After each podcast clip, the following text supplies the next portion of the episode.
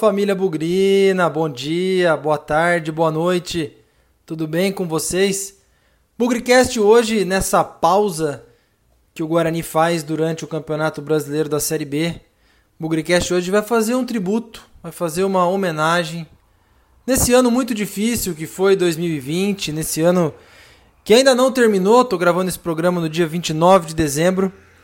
A torcida bugrina foi, infelizmente, aí noticiada com a perda de seis ex-treinadores, que cada um à sua maneira marcou época ou teve algum momento importante dentro desses quase 110 anos de Guarani Futebol Clube. Foi um ano difícil nos mais variados aspectos, do ponto de vista familiar, do ponto de vista profissional, econômico, social. E também foi um ano difícil para nós, torcedores que nos despedimos de Flamarion, de Vadão, de Eli Carlos, do Ferreirão, do Marcelo Veiga e mais recentemente do Carbone. Todos aí com passagens como treinadores, outros até como jogadores do Guarani, emendaram as carreiras aí dentro e fora do campo no Brinco de Ouro. E para muitos, a, o passado, a história desses ex-treinadores não é muito conhecida, não é muito explorada. Hoje vivemos um momento de novos treinadores no futebol. A gente recentemente aí teve sucesso com Marcelo Chamusca, Humberto Louser, Felipe Conceição, Thiago Carpini. Gente que está começando a escrever a sua história. Mas boa parte da história do Guarani também teve responsabilidade ou participação em, com a partir de, do trabalho de muitos desses caras. Então, o Bugrecast hoje presta uma homenagem, faz aí um tributo e vai contar um pouquinho da passagem de cada um desses ex-treinadores que, como eu disse, cada um à sua maneira, cada um em um momento da nossa quase com nossa história de quase 110 anos, cada um deixou sua parcela de contribuição. Então, esse é um Bugrecast em homenagem a Vadão, Flamarion, Eli Carlos, Ferreirão, Marcelo Veiga e José Luiz Carbone viajem conosco no tempo para contar um pouquinho da passagem de cada um desses treinadores aqui no Bugricast. Bugricast, o podcast da torcida bugrina. No dia 27 de janeiro de 2020, a gente não vivia ainda a pandemia de forma muito presente no Brasil, a gente via muita coisa acontecer pelo mundo. E no dia 27 de janeiro, a gente se despediu de Flamarion Nunes Tomazelli, um dos maiores volantes da história do Guarani Futebol Clube. Flamarion nasceu em Ouro Fino, Minas Gerais, e desde pequeno já fez parte ali das divisões de base do Guarani, começo, final dos anos 60, começo dos anos 70. Sei que esse é um programa em homenagem aos treinadores, mas não existe falar de Flamarion no Guarani sem contar a passagem dele como jogador. Flamarion, ele ao lado de Amaral, são dois aí dos grandes nomes revelados nas categorias de base do Guarani, que deixaram o brinco de ouro muito perto do título de 1978 são grandes jogadores, mas que e que tinham todas as condições de fazerem parte do elenco campeão brasileiro, mas por ironia do destino, dois jogadores muito queridos pela torcida naquela época deixaram o Guarani, Flamarion foi um deles, inclusive foi para o Cruzeiro numa negociação com o Zé Carlos, que acabou sendo nosso grande líder em 78. Mas Flamarion sempre foi muito reconhecido pela raça, um volante técnico e de muita marcação, também com habilidade em bola parada e um símbolo para a torcida do Guarani. Se vocês olharem um pouquinho os arquivos mais antigos, quando o Guarani sagrou-se campeão paulista do primeiro turno em 1976, ao vencer o São Bento por 3 a 0 no Brinco de Ouro, tinha faixa ali em homenagem ao Flamarion. Não tenho exatamente aqui a, os dizeres, mas era Flamarion, símbolo da raça bugrina, Flamarion, símbolo do Guarani, algo assim. E infelizmente aí não foi campeão brasileiro em 78, mas deixou um legado impressionante com a torcida bugrina que acompanhou o Guarani naqueles grandes anos 70. Seguiu sua vida, seguiu sua vida como atleta profissional, rodou aí, como eu falei, o Cruzeiro e, e outras equipes. E teve sua primeira oportunidade como treinador do Guarani em 1992. 1992, um ano de certa forma especial para o Guarani, aquele grande campeonato paulista em que o Guarani tinha Edu Lima, um Edilson, Capetinha, que ninguém conhecia, endiabrado. Um time muito bom, com jovens jogadores da base. Estamos falando aí de Souza, estamos falando de Valmir, estamos falando de Marcos Garça, nosso goleiro, já consagrado com acesso para a Série A no ano anterior. Além da experiência de Tiba, Ailton, Raudinei, enfim. Era um belíssimo time. E era o Flamarion, inclusive, o técnico do Guarani naqueles 5 a 2 inesquecíveis contra o Palmeiras no Brinco de Ouro. Aquele campeonato paulista, o Guarani bateu muito na trave. Poderia ter ido à final em 1992, tivesse vencido já eliminado Mojimirim na última rodada lá em Mojimirim, mas por ironias do futebol acabou perdendo de 1 a 0 e caiu fora do Paulistão. A chance de uma final no Campeonato Paulista daquele ano foi real. Flamarion continuou no Guarani e em 1993 comandou o Bugre também no Campeonato Paulista. Inclusive uma record, um recordo pessoal aqui, uma recordação pessoal. Meu primeiro derby foi em 93, Guarani 1 a 0 gol de Tiba. Esses gols inclusive estão disponíveis no YouTube. Flamarion ele era o técnico do Guarani naquela tarde. 1 a 0, gol do Tiba.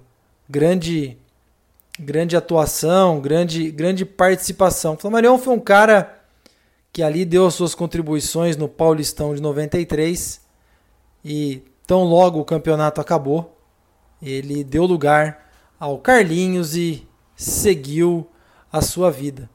Muito importante lembrar daquele Paulistão 93, impossível esquecer. O derby de abertura, disputado fora do Brinco de Ouro, em dia em que Luizão tornou-se o terror do Chiqueirão, com aquele belíssimo gol também disponível no YouTube de fora da área. Flamarion era o técnico naquela tarde também. Então vocês percebam que em alguns dos bons momentos do Guarani, o Flamarion esteve presente. Também seguiu sua carreira de treinador no Guarani. Ele voltou a fazer parte da comissão técnica e em 2005, se eu não me engano, durante o Campeonato Paulista ou o Campeonato Brasileiro, agora me fugiu, ele foi treinador interino em uma ou duas partidas e teve a sua última passagem em 2008, treinando as divisões de base, outra especialidade do Flamarion no Guarani, mas em algumas oportunidades, inclusive antes dele ter essa oportunidade em 92, 93, o Flamarion era um cara que trabalhava muito com os garotos. Muito conhecido no meio do futebol como um treinador que trabalhava a formação e a revelação de garotos. Eu não tenho dúvida que Luizão, próprio Edilson, embora não tenha sido formado no Guarani, tem muita gratidão e muita lembrança desse grande treinador que infelizmente nos deixou aos 68 anos, vítima de um câncer, no dia 27 de janeiro de 2020. Ao Flamarion, nosso muito obrigado, não só pela função de treinador, mas por ter sido, sem sombra de dúvidas, um dos maiores volantes da história do Guarani e também por, infelizmente, não ter feito parte do Guarani, campeão brasileiro de 78.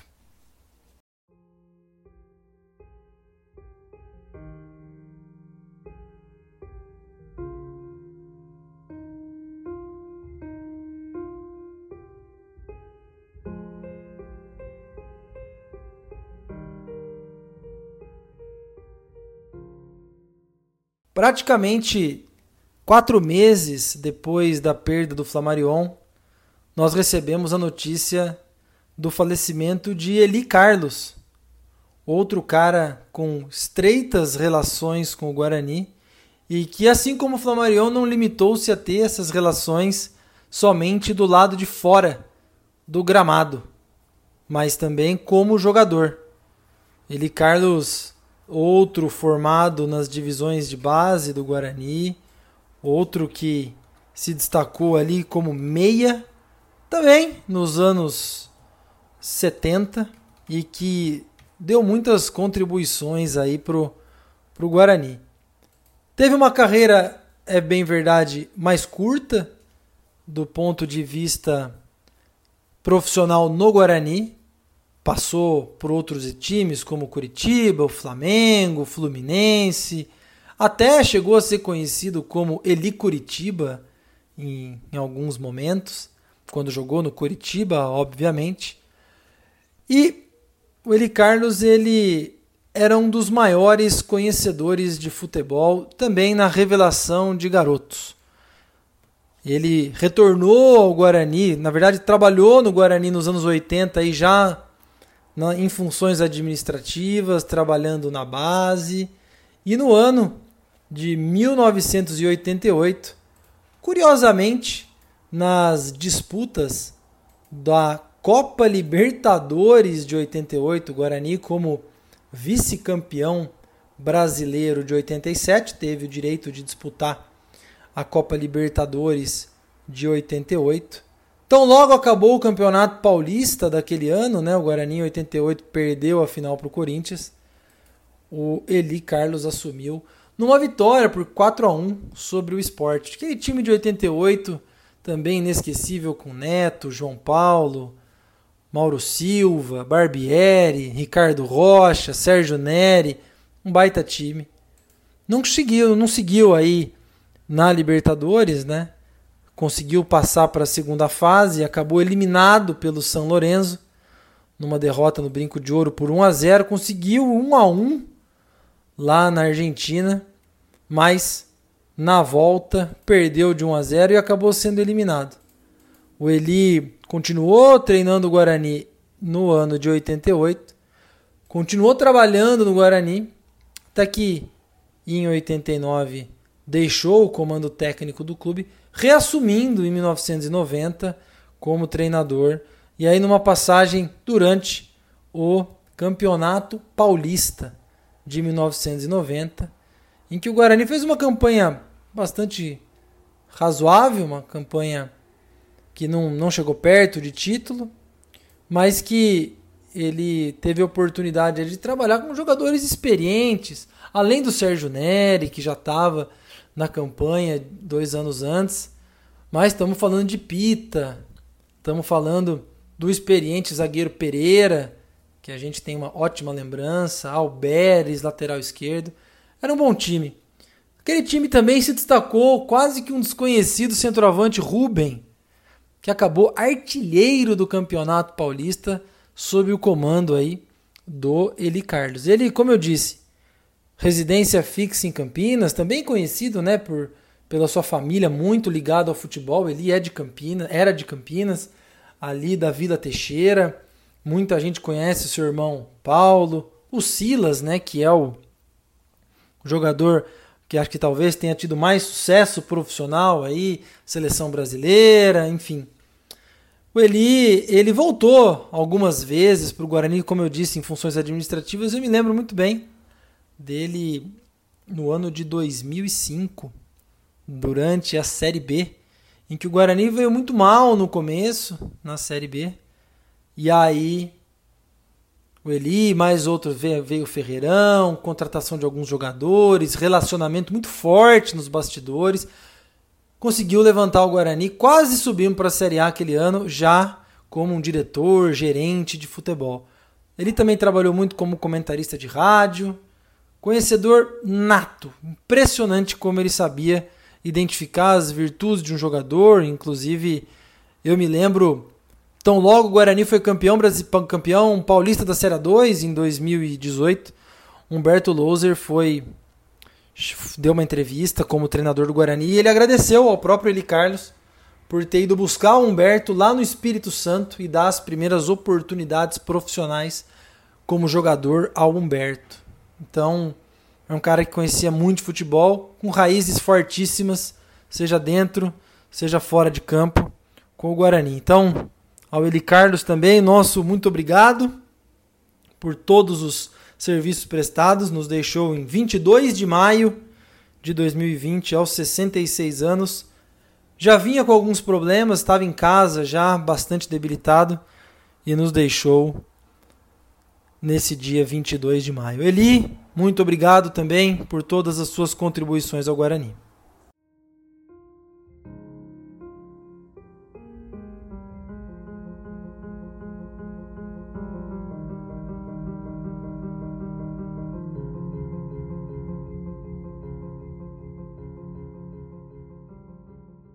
Três dias, somente três dias após falecimento de Eli Carlos, nós recebemos o terceiro baque. E talvez para a geração mais atual, o mais dolorido, que foi a perda do grande Oswaldo Alvarez, o Vadão.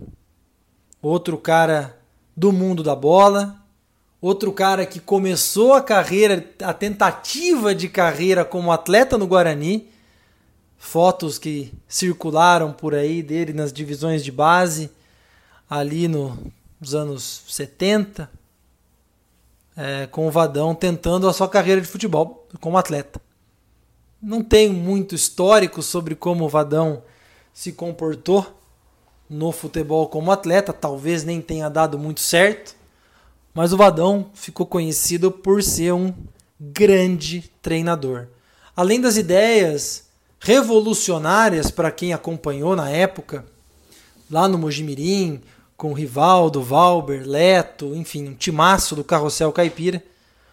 O Vadão era de ótimo papo, era de ótimo relacionamento e deixou muita saudade, principalmente para essa geração mais nova. O Vadão teve nada menos do que cinco passagens pelo Brinco de Ouro, 204 jogos, 88 vitórias, 45 empates e 71 derrotas.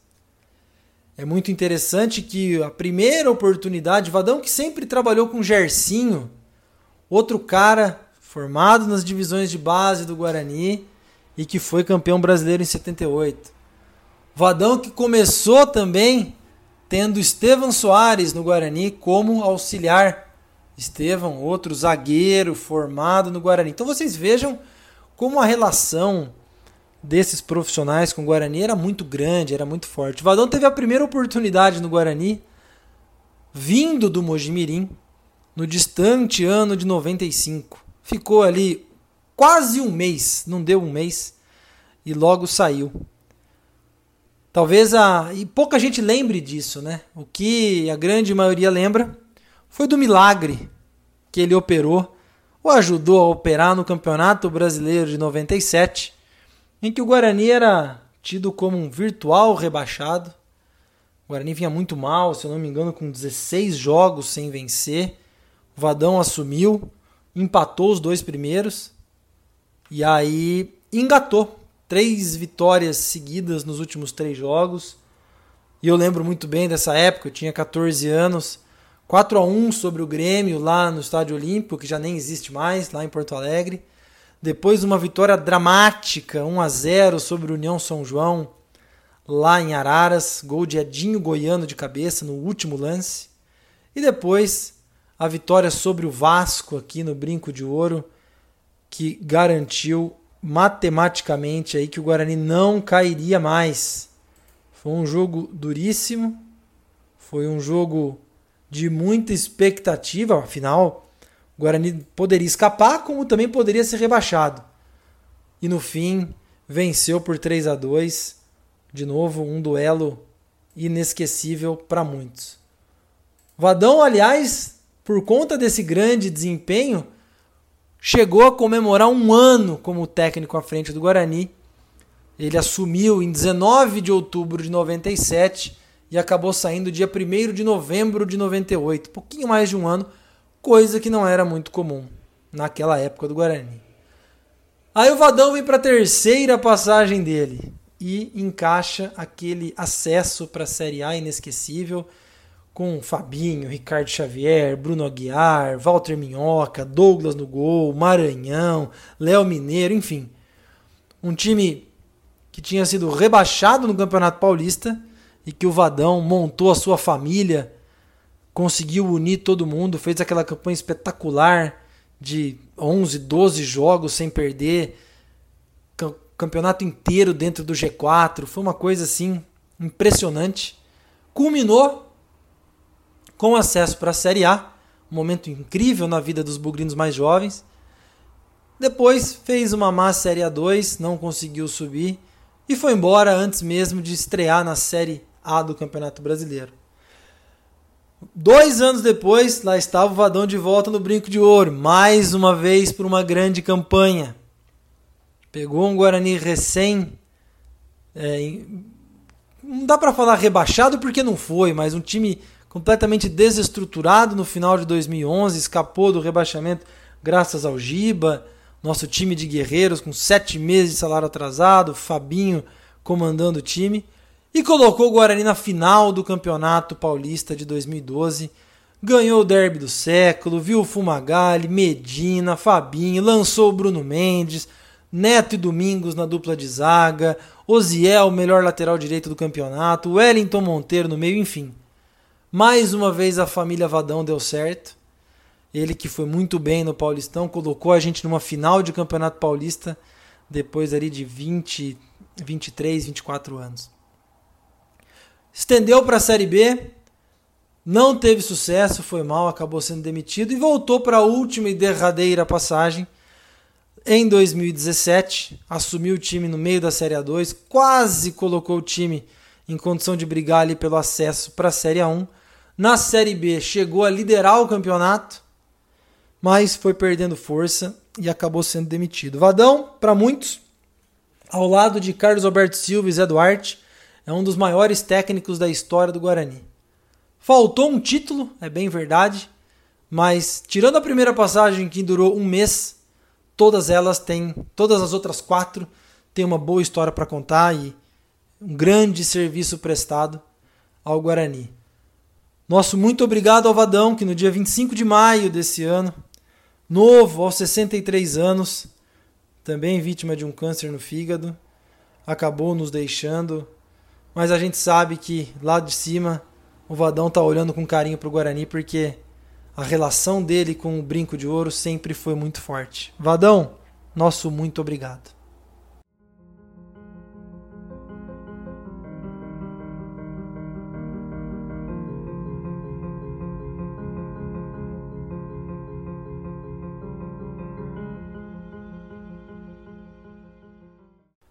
Em setembro, o Guarani, a família Bugrina infelizmente aí teve o desprazer de se despedir de talvez um dos técnicos mais folclóricos que o Guarani já teve. Luiz Carlos Ferreira, o popular Ferreirão, que faleceu no dia 13 de setembro aos 68 anos. Ferreirão teve uma passagem relativamente curta, na verdade foram duas passagens pelo Guarani. Total de 42 jogos, 17 vitórias, 11 empates e 14 derrotas. Uma primeira passagem que pouca gente lembra, eu tenho uma vaga lembrança, Campeonato Brasileiro de 2001. Ele ficou por apenas 5 jogos no Brasileirão de 2001, um ano muito confuso na vida do Guarani, fez uma boa pré-temporada, aí estreou perdendo do Palmeiras no Brasileirão, foi para são Januário levou sete do Vasco, Hélio dos Anjos era o técnico, foi demitido, no dia seguinte apareceu como técnico do Vasco. Uma coisa esquisita, o Ferreirão assumiu, ficou por cinco jogos, uma vitória, um empate e três derrotas. Não deu muito certo. Mas em 2005 foi a grande passagem do Ferreirão e, e onde todo mundo, o momento que todos se lembram dele. Como eu comentei durante a homenagem ao Eli Carlos, Campeonato Brasileiro da Série B de 2005, o Guarani começou muito mal. Chegou pela primeira vez na sua história a falar em Série C. E uma reorganização rápida ali, fez as coisas se organizarem de novo, com o perdão da redundância. José Carlos Serrão era o técnico, vindo de um bom trabalho do Mojimirim, acabou sendo demitido. O Ferreirão assumiu numa derrota por 2 a 0 para o Marília, inclusive ele que tinha fortíssima relação com o Marília. E aí, a primeira partida no Brinco de Ouro eu nunca vou esquecer. Com o comando de Ferreirão, nós ganhamos de 1 a 0 gol de Jonas de cabeça, 1 a 0 sobre o Náutico. último lance do jogo. Mas o que marcou aquela noite foi que o nosso meio Alexandre Sales perdeu dois pênaltis.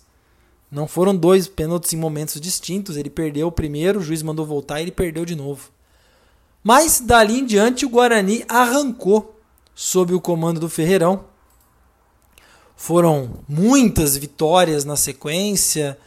É, Guarani embalou goleadas. Eu lembro de um 4 a 0 sobre o União Barbarense, 4 a 0 sobre o Vila Nova até aquele ápice, né, do time que vinha lá embaixo brigando para tentar se classificar. Série B daquela época tinha um regulamento diferente do de hoje, os oito primeiros se classificavam, divididos em dois grupos de quatro. Os campeões, o campeão e vice de cada grupo, ou seja, quatro times, formavam mais um grupo, todos os jogos entre si, e aí os dois melhores desse último grupo subiriam para a Série A. E o Guarani saiu daquilo que seria quase que uma zona de rebaixamento para a Série C até aquele mágico jogo no Brinco de Ouro sob o comando do Ferreirão, dia 10 de setembro de 2005 contra o Havaí, 2 a 0 para o Guarani, em que mais de 30 mil pessoas estiveram no Brinco de Ouro. Ferreirão, aquele jeito carismático, aquele jeito sempre divertido e às vezes polêmico, personalidade forte, uma cabeça que às vezes as pessoas não conseguiam entender direito. Mas era o Ferreirão, técnico naquele dia em que o Guarani colocou 30, mais de 30 mil torcedores no Brinco de Ouro. Foi o auge da passagem do Ferreirão pelo Brinco de Ouro. Depois o Guarani conseguiu ganhar, né? se classificou para o primeiro quadrangular, não teve sucesso, acabou eliminado. E aí já o ano de 2006, a extensão do contrato Ferreirão já não foi muito legal. O Guarani fez um campeonato muito fraco, muito ruim, problemas nos bastidores, época de turbo system, aquela confusão danada. O Ferreirão acabou sendo demitido e contratado pelo Santo André, um rival nosso do campeonato. Enfim, Guarani acabou sendo rebaixado naquele Campeonato Paulista de 2006, sem o comando do Ferreirão. Mas um cara de muita história é, eu poderia fazer um programa só em homenagem ao Ferreirão por tudo aquilo que a gente viu acontecer no Brinco de Ouro. Ele fez aquele aquela faixa enorme na sequência do campeonato da Série B. Bugrinos, acreditem, nós vamos classificar. Sempre tinha opiniões polêmicas. Houve um jogo em que ele tinha a escalação na cabeça, avisou o time inteiro, dormiu no hotel na concentração, sonhou com outro jogador na lateral direita e mudou a escalação no vestiário antes de todo mundo entrar em campo, enfim. Era um cara muito engraçado, muito conhecido pelo interior, o famoso rei do acesso, e que deixou muita saudade, não só para o Guarani, talvez por uma passagem mais curta, mas com bastante representatividade para muitos bugrinos. É, nas nossas resenhas de Bugricast, o Léo sempre lembra desse jogo dos 30 mil, foi marcante na vida dele. Então, acho que tem uma participação importante aí do Ferreirão na história do Guarani. Ele que nos deixou, como eu disse, dia 13 de setembro de 2020, mais uma vítima dessa desgraça chamada câncer aos 68 anos. Ferreirão, onde quer que você esteja, muito obrigado aí pela, por ter feito muito bugrino sorrir, se divertir e dar risada com as suas tiradas durante sua passagem pelo Guarani.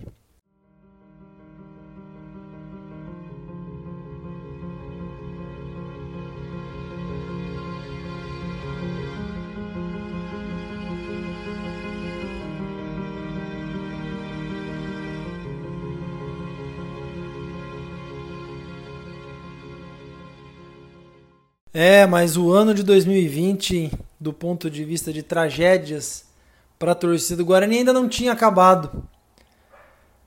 Antes do ano acabar, no dia 14 de dezembro de 2020, Acho que o mundo do futebol, né, ficou chocado aí com a, o falecimento de Marcelo Veiga, esse treinador aí muito conhecido no interior e também lateral esquerdo, jogou no Santos, eu me lembro de ver Marcelo Veiga jogar.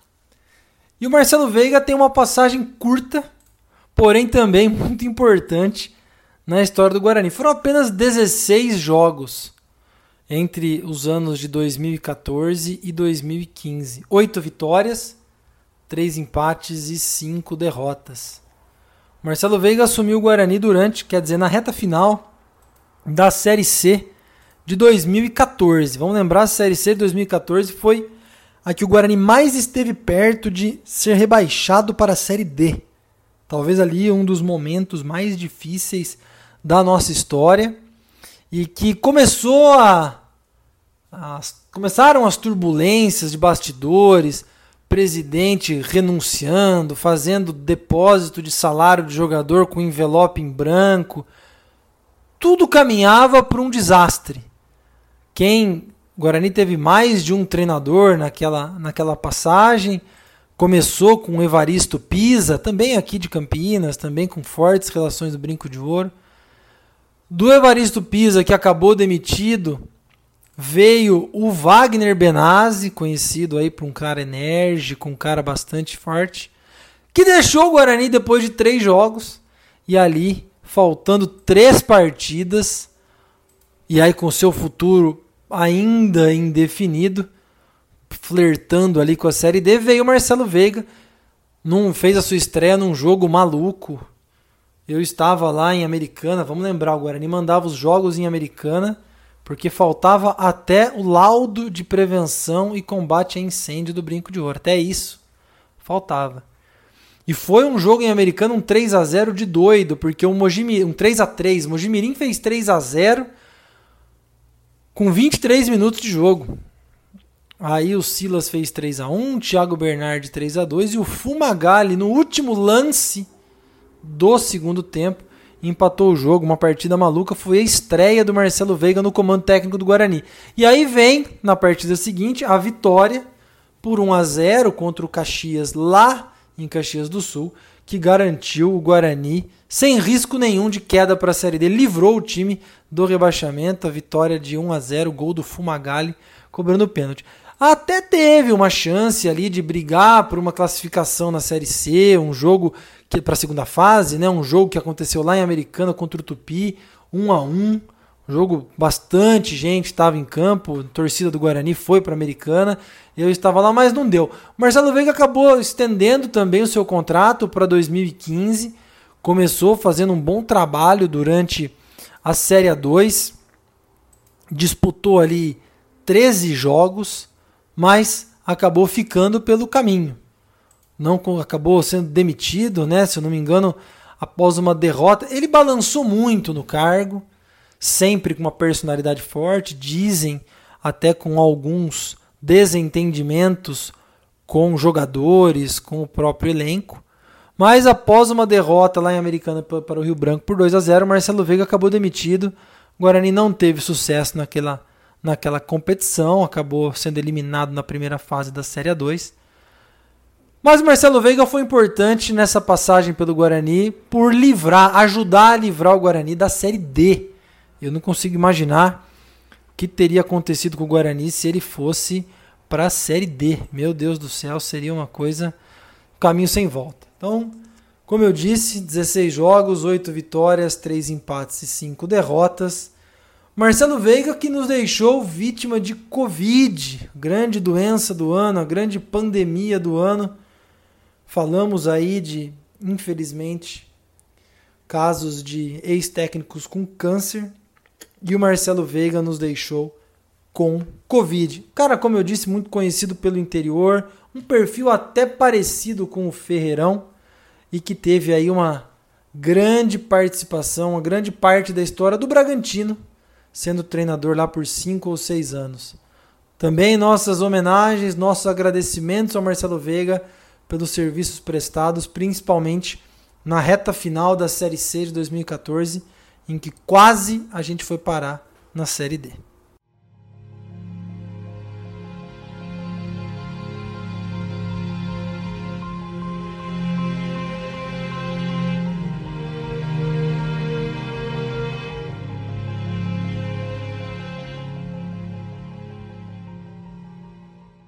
O ano poderia ter acabado ali com a perda do Marcelo Veiga, mas ainda tinha mais dias e o Guarani se despediu no dia 27 de dezembro, anteontem. Estou gravando esse programa no dia 29 e do fundo do meu coração espero não ter mais surpresas entre o dia 30 e o dia 31. Dia 27 a gente se despediu de José Luiz Carbone. Carbone também com muitas contribuições, muitas passagens importantes pelo Guarani. Carbone, um cara, eu faço questão de dizer isso porque além do treinador, ele tinha uma característica para mim muito especial. Eu olhava para o Carbone e a fisionomia dele lembrava muito a do meu avô. O avô que jogou no Guarani nos anos 30 e nos anos 40, então já falecido, fez 20 anos da morte dele agora em dezembro. Mas lembrar e ver o Carbone, na verdade, ver o Carbone era lembrar do meu avô, era ver o meu avô. Mas enfim, Carbone de quatro passagens no Brinco de Ouro, sempre uma trajetória muito parecida com a do Vadão. Menos jogos, 92 partidas, 42 vitórias, 26 empates e 24 derrotas. Carbone nessas quatro passagens, talvez a mais importante tenha acontecido em 1988, quando ele conduziu aquele timaço do Guarani à final do Campeonato Paulista de 1988. Falei aí durante a homenagem ao Eli Carlos, que inclusive Carbone saiu do Guarani para a entrada do Eli Carlos, como eu falei, então um passou o bastão para o outro. Mas era um grande time, era um time, como eu falei, com Sérgio Neri, com Neto, Barbieri, Ricardo Rocha, João Paulo, Levair. Um timaço que chegou na final daquele Paulistão amplamente favorito. Essa é a verdade. Contra um Corinthians. Se aquela prorrogação de 88, jogo de ida lá no Morumbi, 1 a 1 gol do Neto de bicicleta, depois o Corinthians empatou. Jogo no brinco de ouro truncado, muitas faltas.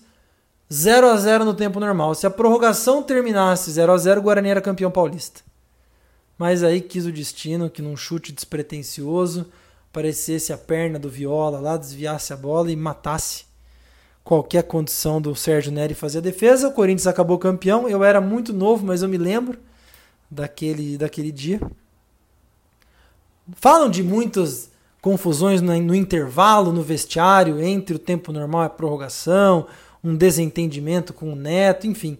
Mas foi a nossa primeira final de Campeonato Paulista em que o Carbone comandou o Guarani de forma muito boa. A segunda passagem dele, extremamente peculiar, ano de 96, esse eu me lembro muito bem, Campeonato Brasileiro, aquele grande time com Ailton, com Gilson, todos os um ataque muito bom, uma defesa com Sangalete Sorley, uma das melhores do campeonato.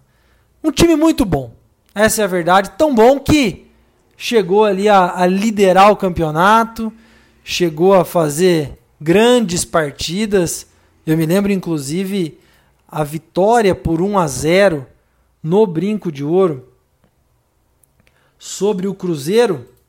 Aí com o comando técnico do Carbone. Naquele dia, gol do Ailton, último minuto. O Guarani venceu o Cruzeiro por 1 a 0 e assumiu a liderança do Campeonato Brasileiro.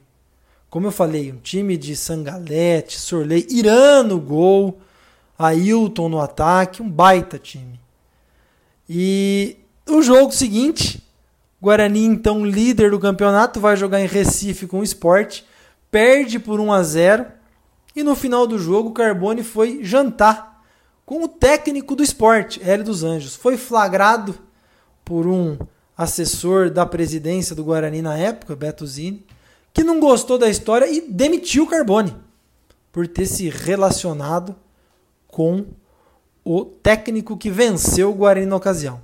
Tudo bem, depois veio o Carlos Alberto Silva, o Guarani fez uma boa campanha, continuou fazendo uma boa campanha, mas muito interessante essa passagem do Carbone pelo Guarani. E aí, em 2000, ele faz uma passagem rápida no Guarani, eu lembro um pouquinho, Copa do Brasil, um jogo no Maracanã com o Flamengo, um 3 a 3 um jogo doido. O Guarani poderia até ter saído com a classificação lá de dentro, embora tivesse perdido por 2 a 0 em casa. Ele, uma passagem curta, rápida pelo Campeonato Paulista, até que vem o ano de 2007. Outra grande contribuição do Carbone. Carbone assume o Guarani numa bucha. Guarani lá embaixo no Campeonato Paulista da Série A2, primeira vez que o Guarani jogava Série A2 em mais de 50 anos. Vaguinho Dias é o técnico, é demitido num jogo num, após um empate por 1 a 1 com o Mojimirim.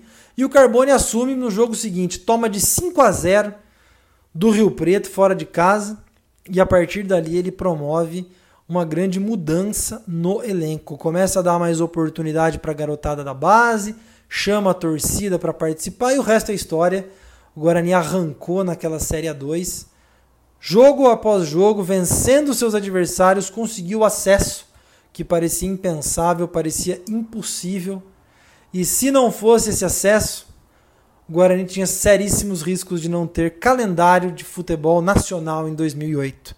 Então isso ajudou muito o Guarani a se posicionar bem em 2008, quando saiu da Série C para a Série B, para Convadão, para a Série A, enfim. Carbone, nosso muito obrigado por todas as suas contribuições, esses 92 jogos. Infelizmente, também um câncer agressivo muito rápido. Você com 74 anos, o mais velho entre todas as perdas do ano, mas também muito especial para a gente.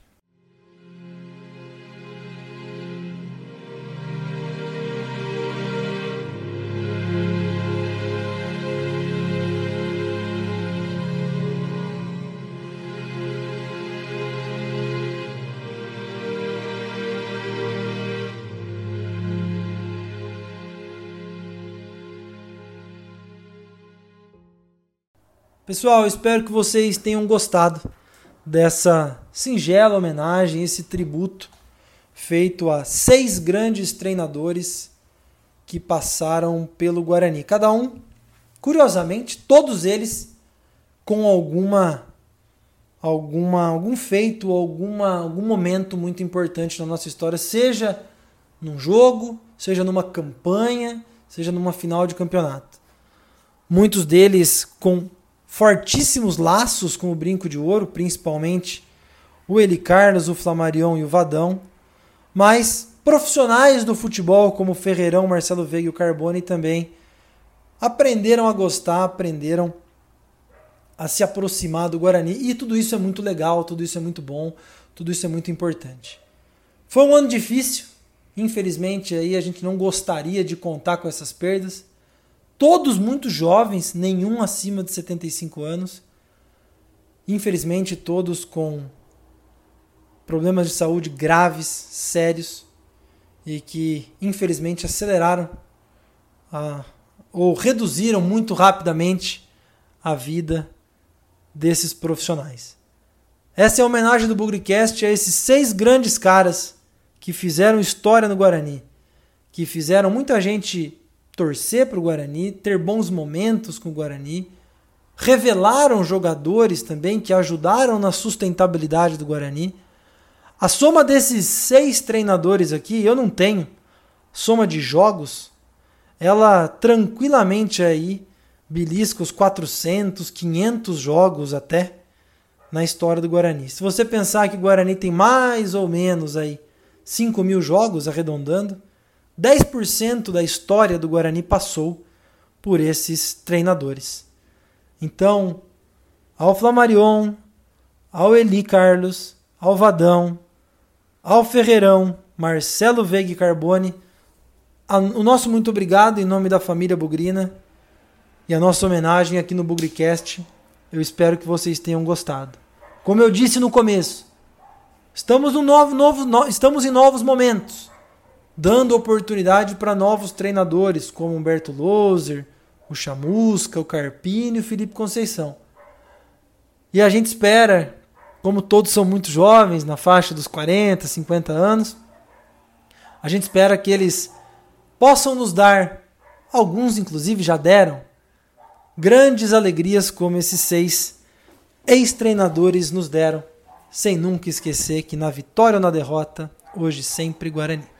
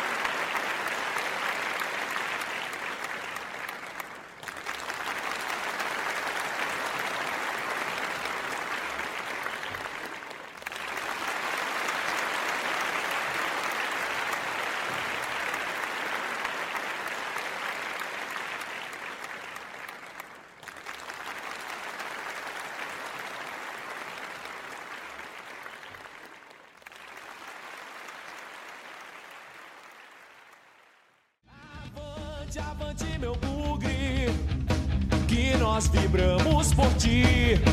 Na vitória ou na derrota, hoje sempre Guarani.